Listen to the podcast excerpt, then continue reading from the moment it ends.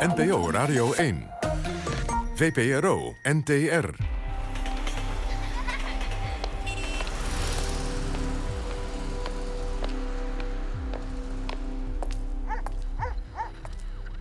Radiodoc met Code Kloet. Welkom bij Radiodoc. 2 dagen geleden, 4 mei, de dodenherdenking. Vandaag, 6 mei, de dag waarop Pim Fortuyn hier op het Mediapark vermoord werd. De dood, het is en blijft een mysterie. Ook voor radiomaker Luc Heesen is de dood een nauwelijks te bevatten begrip. Iets dat hij bovendien tot nu toe vooral van een afstand heeft mogen beschouwen. Maar die luxe gaat voorbij. Want uiteraard ontsnapt niemand aan het uitblazen van de laatste adem. Om alvast de randen van dit abstracte begrip af te tasten, gaat Luc op zoek naar verschillende perspectieven op de dood. Die van de kistdrager, die al ruim 40 jaar met de dood werkt. Van de kunstenares, die ontdekt dat je adem langer kan leven dan jezelf. Van de uitbehandelde fotograaf, die al 2 jaar na zijn voorspelde einde leeft. En van de ontwerper van 's werelds eerste euthanasiemachine. Luister naar De Laatste Adem. Het is heel romantisch om over de dood te praten als je weet dat je nog niet doodgaat. Op het moment dat iemand tegen jou zegt, je hebt nog een jaar, ja, dan verandert er wel even wat hoor, in een split second. Dat is als een soort dilemma heel, altijd bij mij bijgebleven. Dat dus die adem eigenlijk een persoon kan overleven. Het is een euthanasiemachine, maar het is een concept. Dus er is nog geen paniek nodig. Het wordt zo'n onderdeel van je leven. Ik zei wel eens, dit is mijn tweede huis, bij wijze van spreken. Een begraafplaats. En uiteindelijk wordt het mijn definitieve huis natuurlijk.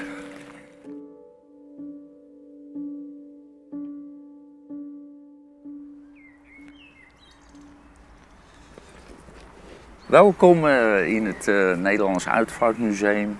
Tot zover. Mijn naam is Fred van Rooijen. Ik mag hier de suppost zijn. Vroeger werd het genoemd de Nieuwe Ooster begraafplaats, maar tegenwoordig is het de Nieuwe Ooster. En eigenlijk zeggen we ook geen begraafplaats meer, maar gedenkpark.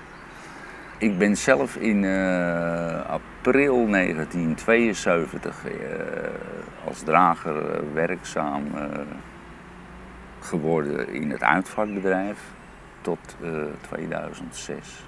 Maar eigenlijk kreeg ik er al vanaf kind zijnde mee te maken, omdat mijn vader al in dat bedrijf zat. Ik groeide er eigenlijk mee op. Ik heb hier zoveel voetstappen met mijn vader leggen.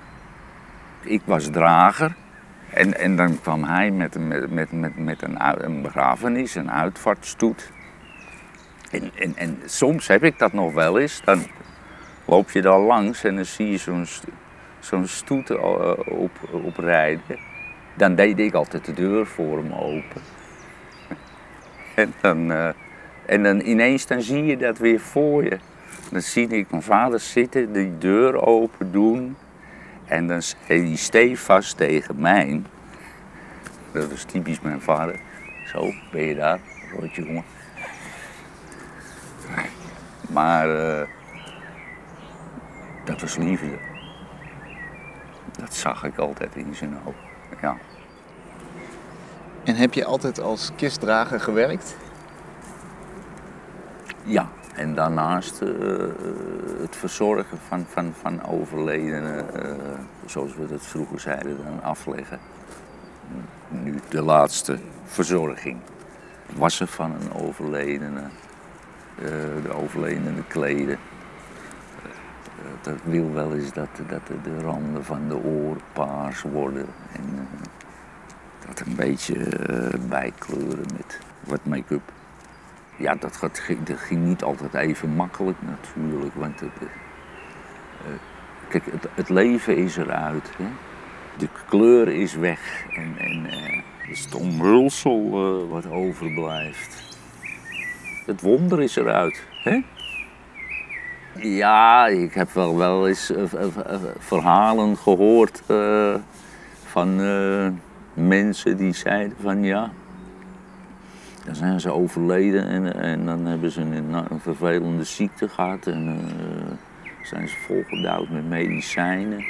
En dan blijken de spieren nog na te werken en dat iemand ook nog wel een beetje overeind kan komen. Dat zijn van die broodje-aap-verhalen. En over schijndood ik heb eens een keer al gehoord van ja, dan hield ik er nog een spiegeltje voor en het was 2 dagen later en dat besloeg toch nog en voor zijn mond of haar mond en ja. Maar ja, kennelijk willen mensen dergelijke dingen geloven. Of. De baard bij een man die groeit nog wel even door, maar dat is niet waar. Het is hetzelfde met de nagels niet, maar je bestaat uit zoveel procent uit vocht en je bent overleden, de huid, de bloeddruk is weg, het bloed zakt allemaal, dus die huid die trekt zich ook terug, waardoor het lijkt of die nagels wat langer zijn dan dat ze eerst waren. Hetzelfde is met je gezicht. Maar door die baardhaartjes wat meer naar voren komen. Maar van het doorgroeien, daar is geen enkele sprake van. Het is een hele bijzondere ervaring om daarbij te zijn. Ja. Kijk, dat lichaam dat gaat op een gegeven moment zwaarder ademhalen natuurlijk. Ik het zelf er de gedachte bij van ja, dat is het leven wat wil blijven leven. Maar in een lichaam, in een woning, wat niet meer gaat. Wat onbewoonbaar is eigenlijk. En dan komt eigenlijk de dood als vriend, toch? Stel je voor dat je blijft leven, dan wordt het een marteling. Als je lichaam niet meer wil, ja. Bij een mooi leven hoort een mooi afscheid. Een dag waarop je het leven viert. Maar hoe doe je dat? Kom naar de Uitvaartbeurs Amsterdam. En laat je verrassen door de vele nieuwe mogelijkheden. Dit model is van karton, gelamineerd, zodat je ook buiten mee kan wandelen. Ik noem het altijd een wandelstaf / strooikoker. Die kan je vullen met as van de overledene. En wanneer je hem daarna op de grond plaatst en je drukt hem in, komt er een heel klein beetje as aan de onderkant van de staf vrij. Je vertelt verhalen, je haalt herinneringen op. En ondertussen wordt over een lengte van ongeveer 1,5 kilometer wordt de as verstrooid. Ik maak audiovisuals, helemaal afgestemd op de ceremonie. Dus we krijgen muziek en we krijgen foto's. En daar maken we een hele mooie combinatie van. Ik zeg altijd 5 keer mooier dan de PowerPoint. Er zitten heel veel elementen in die je met PowerPoint niet kunt. Hè? Dat is diepte in foto's aanbrengen. Bepaalde draaiingen eraan geven. Wat PowerPoint nauwelijks kan, en wat je ook ziet gebeuren, is dat PowerPoint vaak slecht getimed is. Ik ben dit verhaal begonnen, bij wijze van spreken, omdat ik zelf de ervaring had. Ik was bij een crematie waarbij bekende Engelsen... laat maar zitten. In ieder geval die zong Regrets I Had of You. Op het moment dat de trouwfoto's voorbij kwamen. Nou, dat zijn dus foute, hele grappige dingen. Maar voor de mevrouw in kwestie, die daar haar man verloren was, was dat geen Frank Sinatra natuurlijk eventjes. Maar dat was geen fijn moment. En toen dacht ik, dat moet anders kunnen.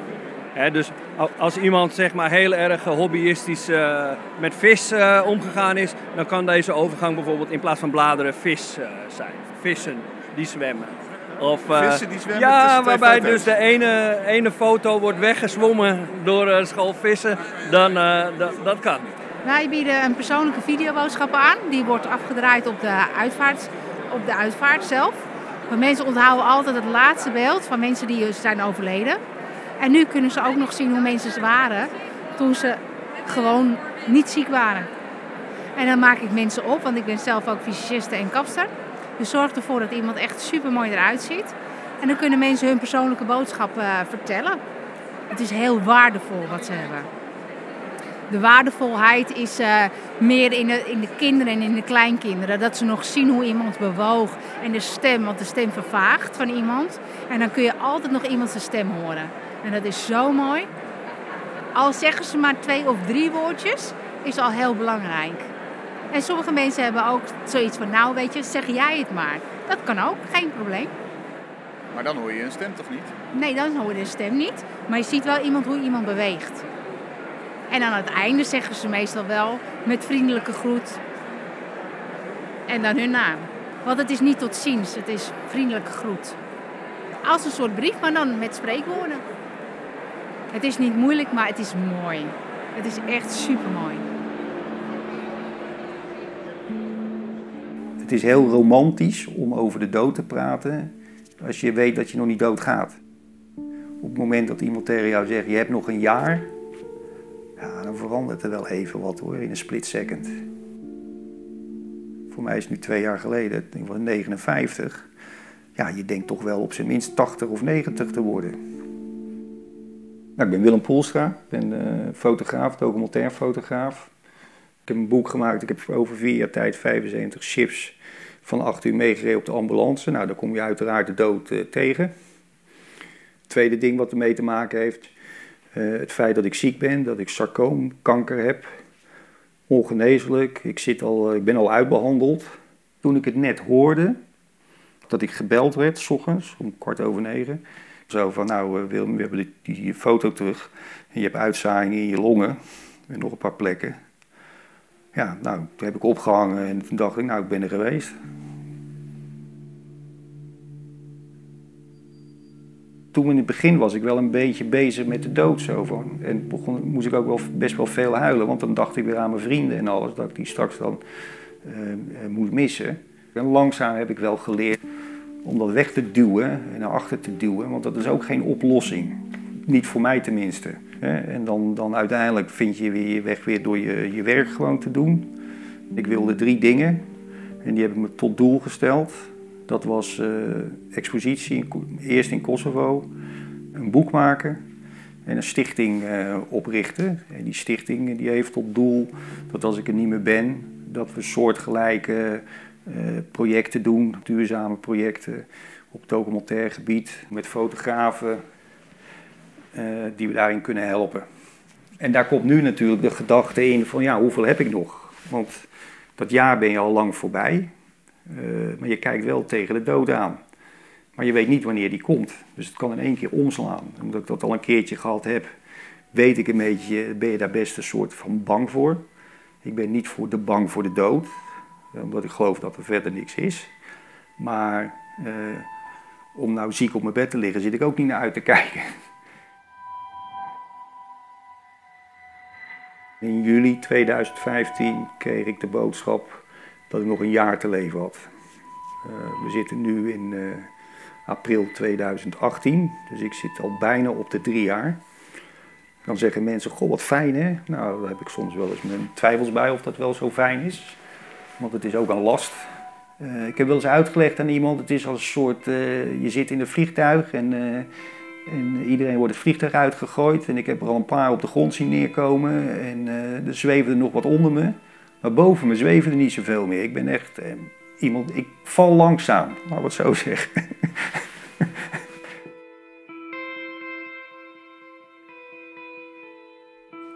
Toen ik dat net hoorde had ik ook zo'n haast ineens. He, dan had ik iets aan iemand gevraagd en dat duurde 3-4 dagen voordat ik antwoord had. En dan zat ik gewoon te wippen op mijn stoel van kom nou met dat antwoord, want ik moet door. Ik heb nog maar een jaar, weet je wel. En dan valt het ineens ook op met wat voor onzin je de godganselijke dag bezig bent. Dan weer een ding van de belasting, dan weer een ding van dit. Dan moet je hier weer een briefje voor invullen en dit en dat. Weet je, de helft van je leven zit je te verknoeien aan allemaal rompslomp. Wat je om je heen hebt. Mensen zeggen dan tegen je, ja, ga wat leuks doen. Ja, ga wat leuks doen, ga wat leuks doen. Dat is natuurlijk een kutopmerking. Wat is er nog leuk? Er wordt heel veel natuurlijk nagepraat. Men praat elkaar na. Vaak met goede bedoelingen. Soms zonder na te denken. En in het begin was ik ook heel chagrijnig tegen mensen. Van, oh, wat voor chemo heb je dan? Ik zei, nou, ga jij mij dan vertellen dat ik de verkeerde heb of zo? Dat ik, nee. Ik zei, nou ja, wat doet het dan toe, weet je? Ze willen je natuurlijk helpen, ze willen iets zeggen. Ik bedoel, het is onterecht om boos te worden op die mensen. Al sommigen zijn wel hardnekkig en naïef zijn, hoor, moet ik zeggen, maar... Wat zou iemand kunnen zeggen dan vanuit die positie? Zijn er dingen die mensen... Nou, er was een vriend en collega van vroeger, die stuurde een mailtje van... Die schreef, nou, dat is kut Willem, ik weet niet zo goed wat ik moet zeggen. En toen heb ik teruggemaild, nou, hartstikke goed Kees, je hoeft ook niks te zeggen. Dank je voor je mailtje, weet je wel. Lief dat je een mailtje stuurt. Ik bedoel, ja, wat moet je zeggen? Wat ik vervelend vind is allemaal van die mensen die dat dus niet hebben... maar daar wel al een heel romantisch beeld over hebben... of het allemaal weten... of bekende acteurs die dan zeggen... ja, ik ben niet bang voor de dood, ik heb het al zoveel gespeeld. Ja. En dan zegt een bekend sportpresentator... die zegt dan over Johan Cruijff... dat als Johan Cruijff met zijn kanker net zo omgaat als met voetbal... dan overwint hij het wel. Nee, hij heeft het niet overwonnen... Maar daar kijken heel veel mensen naar en daar kijken heel veel mensen kijken daar tegenop. Zeker ook in het geval met kanker. Ik bedoel, ik heb ook best wel een gesprek mee gehad met Antonie van Leeuwenhoek. Er zijn heel veel mensen die dan denken, ja, maar ben ik dan niet sterk genoeg?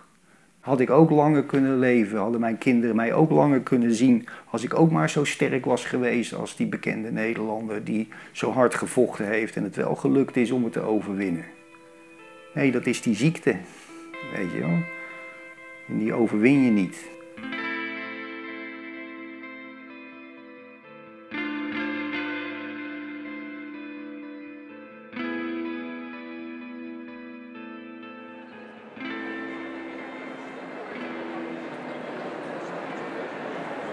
zijn een uitvaartbegeleiding en naast de uitvaartbegeleiding hebben we ook onze eigen verzekeringen. Dus wij moeten zeker hier op deze beurs wel aanwezig zijn als echt Amsterdams bedrijf. En we staan hier naast een Amsterdammetje. Ja, het is het eerste Amsterdammetje in de vorm, althans een urn in de vorm van een Amsterdammetje. Ja, dan kan je lachen, maar voor een echte Amsterdammer is dit natuurlijk wel prachtig, toch jongens? Kijk, boven kunnen we het as in doen. Ja. En dit is in principe nu voor één persoon, maar je zou hem helemaal kunnen hollen tot naar beneden. En dan kunnen ze met z'n tweetjes. Ik vind het leuk, maar dan denk ik ook heel praktisch, waar zet je zoiets neer? Voortuin, achtertuin? Echt niet. Nee. En zeker niet op het balkon, we hebben geen achtertuin. Nee. Nee, maar het geeft wel weer dat niet... te geld. Ja. Nou vind ik de vorm ook wel een beetje dat ik denk van... ik vind het een beetje seksistisch. Dr. Bukplug voor de gays zien. Ik kan er heel anders naar kijken naar mijn Amsterdammetje, moet ik zeggen. Ik heb speelgoed ontwikkeld, dat je zou kunnen kennen van die grote Deen. Ik mag hem niet noemen, jij mag hem wel noemen. Lego is het. Die is het. Vanaf een crematorium, compleet met oven en, zoals het in de volksmond heet, de aflegruimte. Tot de kist waar dat opa in ligt, tot een kerkje. Alle voor de hand liggende dingen die je in het echt ziet, die zie je ook, maar dan in speelgoed. Op het moment dat kinderen hun fantasie gebruiken om... de ontbrekende informatie aan te vullen, dan komen de meest verschrikkelijke ideeën naar voren. Zoals een kind dat bedacht had, ze gaan de armen en de benen van mijn moeder afknippen, want anders past ze niet in de oven. Want welke oven kennen kinderen? De oven waar dat thuis appeltaart in gebakken wordt. Dus je moet die crematieoven gezien kunnen hebben om te begrijpen, maar ik pas daar volledig met kisten al in. Ik produceer hefwagens voor intern transport in crematoriums.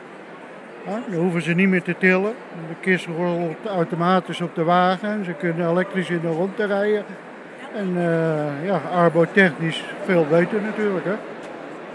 Nou, degenen die hem gebruiken, die zijn er heel blij mee. Die lopen met een kopje koffie met de overledene in de kist in de rondte. En hoeven niet meer te douwen en niet meer te tillen.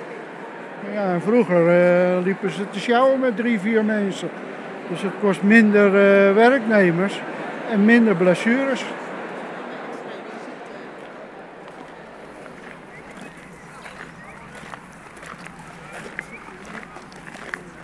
Gedenkpark.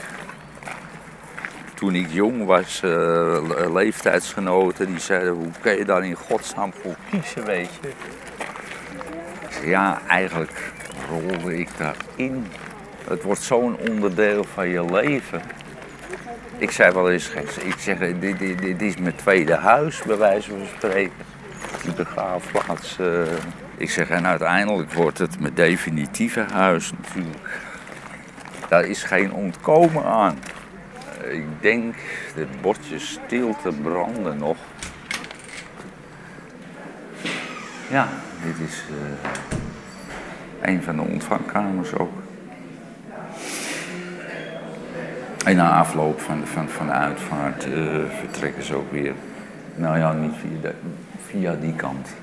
Dan komen de auto's weer voorrijden. Toen ik er ooit in begon in het werk, ging dat toujours achter elkaar door. Ja, het ene ging weg en het andere kwam weer binnen, weet je. Dat schoof langs elkaar heen. Maar de wensen en de eisen van mensen zijn natuurlijk veel hoger geworden, hè? Als zo'n rouwstoet, zo'n begrafenis de oude uitgaat, dat het niet de bedoeling is dat dan zo'n terugkomende familie zo'n stoet tegenkomt. Dat is dan te confronterend voor mensen. Zo wordt er vandaag de dag over gedacht. Zo voelt men dat. Terwijl het vroeg meer regel was dan uitzondering. Dat vond men niet erg. Ik snap het enerzijds, maar aan de andere kant gaan we dan ook weer zo voorzichtig ermee om. Hè?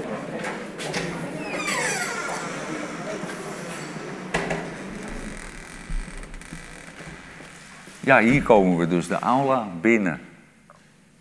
Hier is dus de hele afscheidsplechtigheid met muziek die gedraaid wordt. Of orgelmuziek. Prachtig pijporgel. En hier is het dat de kist omhoog gaat. Dat is wel een hele mooie symboliek, toch? Want de andere crematoria, Westharen, et cetera, daar zakt het in de grond. Net als met begraven, maar hier gaat het omhoog.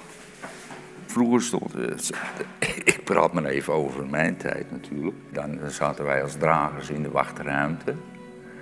Dan ging er een belletje, dan wisten we dat het tijd was, dan moesten we ons opstellen hier achter die deuren. En dan stond de uitvaartleider hiervoor. Die zei dan, alstublieft heren. En dan gingen we met z'n achter naar binnen. En dan sta je natuurlijk voor het volle front, zeg maar. Dan zitten hier al die mensen, ja. En dan kijk je aan tegen het verdriet, de emotie. Ja, dat mensen heel extreem hun verdriet uiten. Het schreeuwen of ja, op de grond gaan liggen, ja. We hebben hun emotie niet meer onder controle. Over de kist heen gaan hangen. Het heeft ook met cultuur te maken, ja. Kijk, Surinaamse mensen, Ghanese mensen, die zijn ja, vrijer in het uiten van hun emoties. Wij Hollanders die zijn toch weer erg nuchter en willen dat maar binnenhouden. Hoewel dat natuurlijk heel erg veranderd is in de loop der jaren. Hè? Qua uitvaartvormen en de persoonlijke uitvaart, de invulling daarvan. Mensen die graag iets willen zeggen. Fragmenten van vakanties of verjaardagen van zo'n persoon. Dus in die zin zijn we toch wel wat losser en opener geworden in het laten zien van onze emotie. Want eigenlijk hebben we wel de behoefte natuurlijk om erover te praten. Dat lucht op.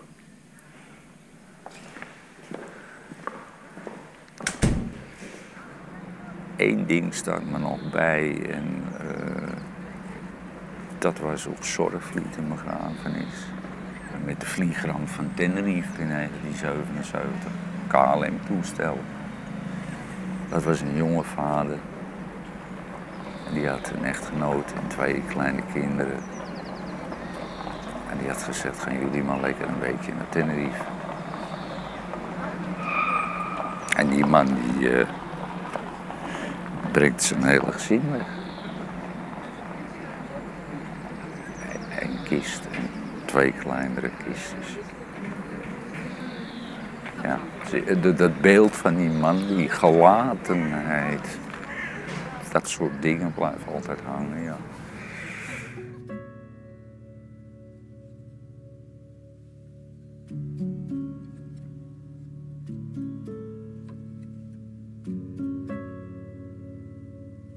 Ja, mijn tante, haar man overleed plotseling tijdens een voetbalwedstrijd.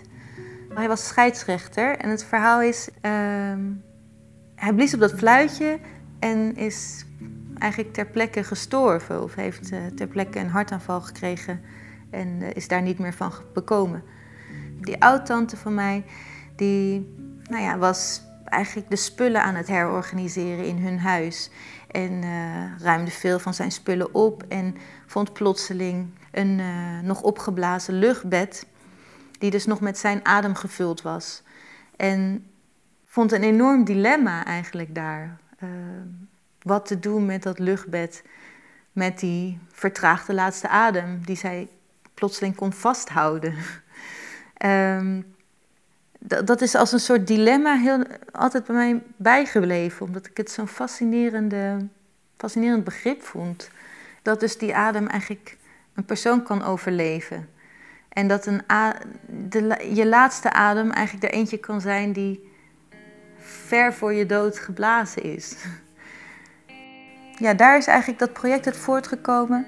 Of misschien wel de twee projecten uit voortgekomen die ik in Nest laat zien nu. Tijdens de expositie Downtime.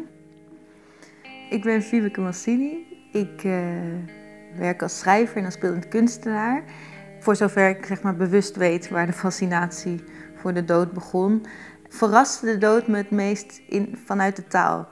En toen ik ontdekte dat er in de taal natuurlijk constant nieuwe woorden bijkomen.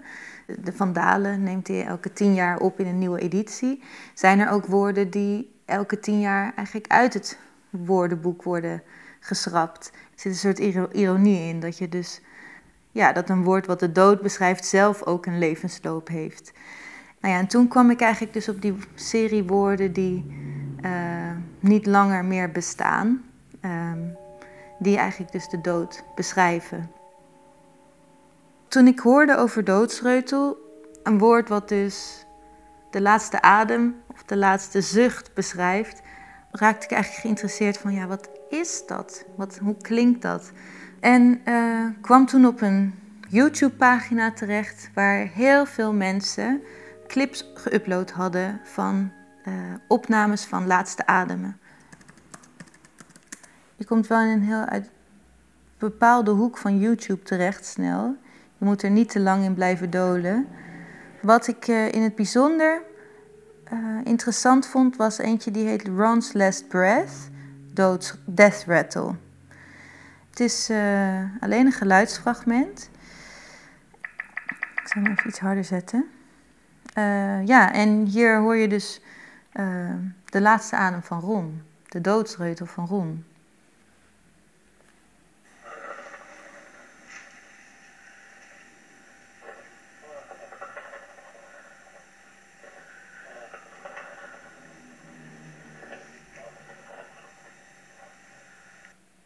Dit was hem. Ja, kan je het horen?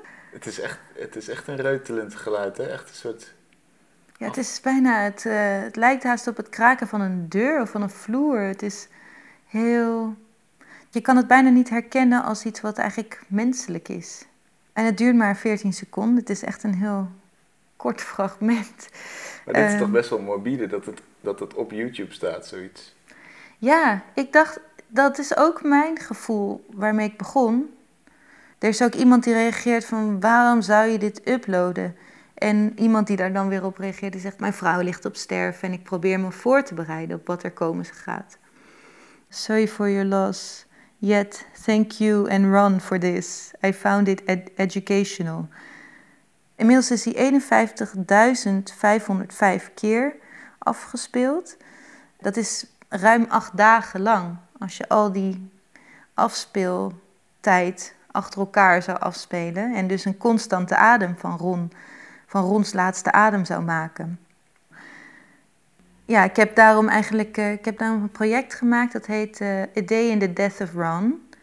En dat is een LP-opname geworden van de totale afspeeltijd van 1 dag na de dood van Ron. Dus 1 dag aan views, aan weergaves op YouTube. En dat is bij elkaar 17,32 minuten, geloof ik. Dat fragment wordt dus afgespeeld op een LP-speler, maar is alleen maar versterkt door een naald die daarop staat met een soort klankschaaltje.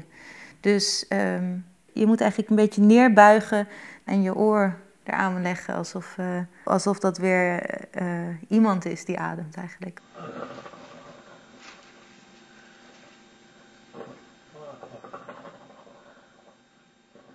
En dan is er nog een werk, hè, wat je hebt gemaakt. Ja, dat project, ik wilde eigenlijk uitgaan weer van een ademhaling en kwam toen bij een glasblazer terecht. Omdat ik het een heel mooie methode vond om eigenlijk een adem te stollen. Om een vorm te geven aan een adem.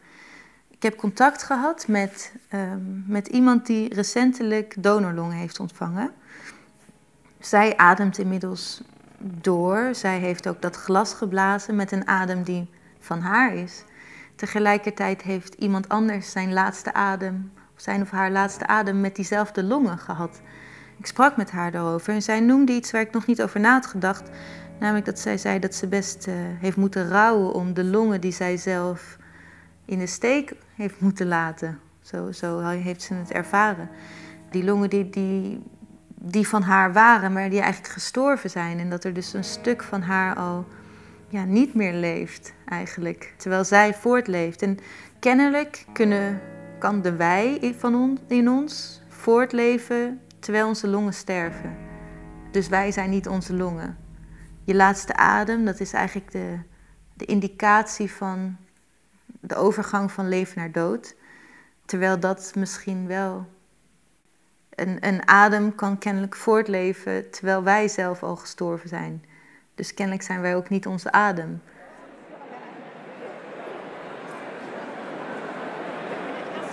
Ik ben een industrieel ontwerpbureau.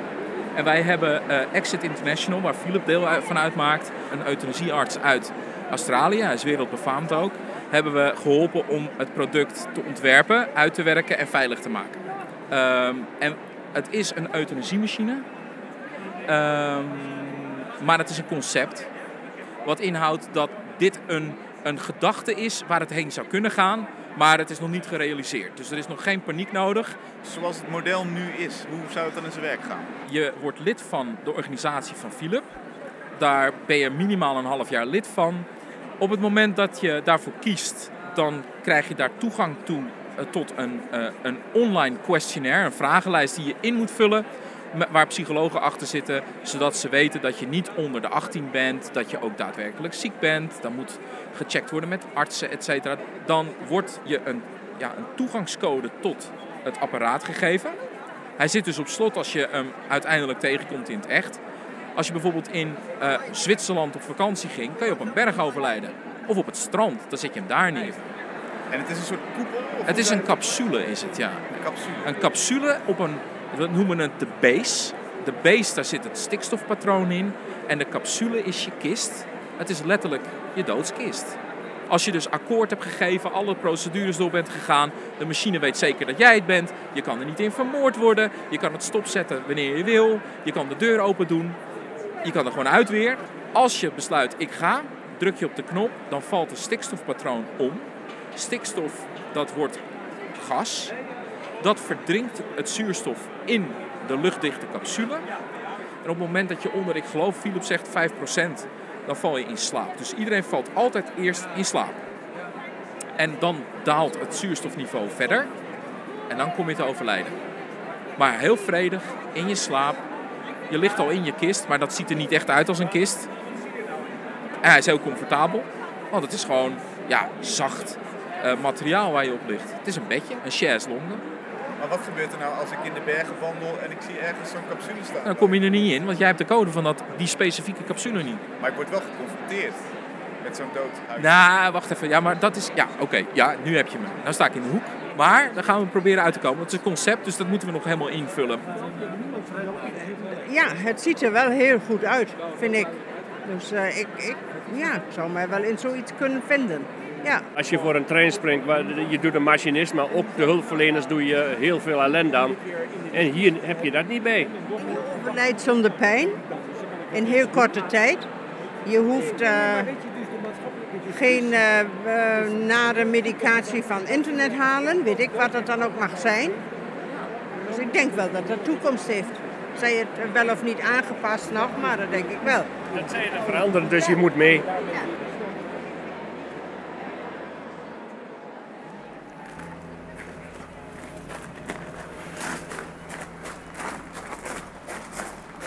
Gaan we de dodenakker op, hè? Ook van die termen van vroeger, hè?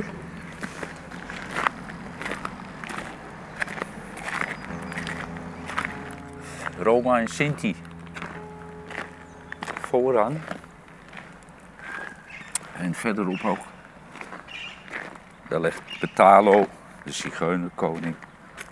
Zelf nog begraven ooit in die jaren. De hele dag mee bezig geweest.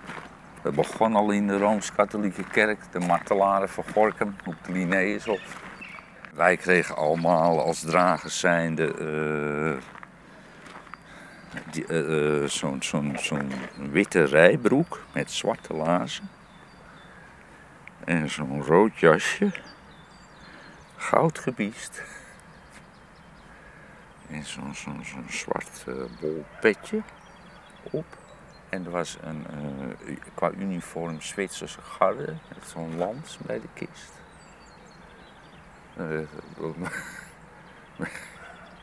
Mijn collega's die de klos waren, die als Zwitsers gaan, die hebben een uur naast die kist zo gestaan. Dat is de hele plechtigheid in de Martelaren van Gorkum. En dat ging met lijkkoets, paarden. Hier naar de oosten toe, ja, dat is Petalo, de zigeunerkoning. En zij hebben die mausoleums, die mooie grote graven, ja.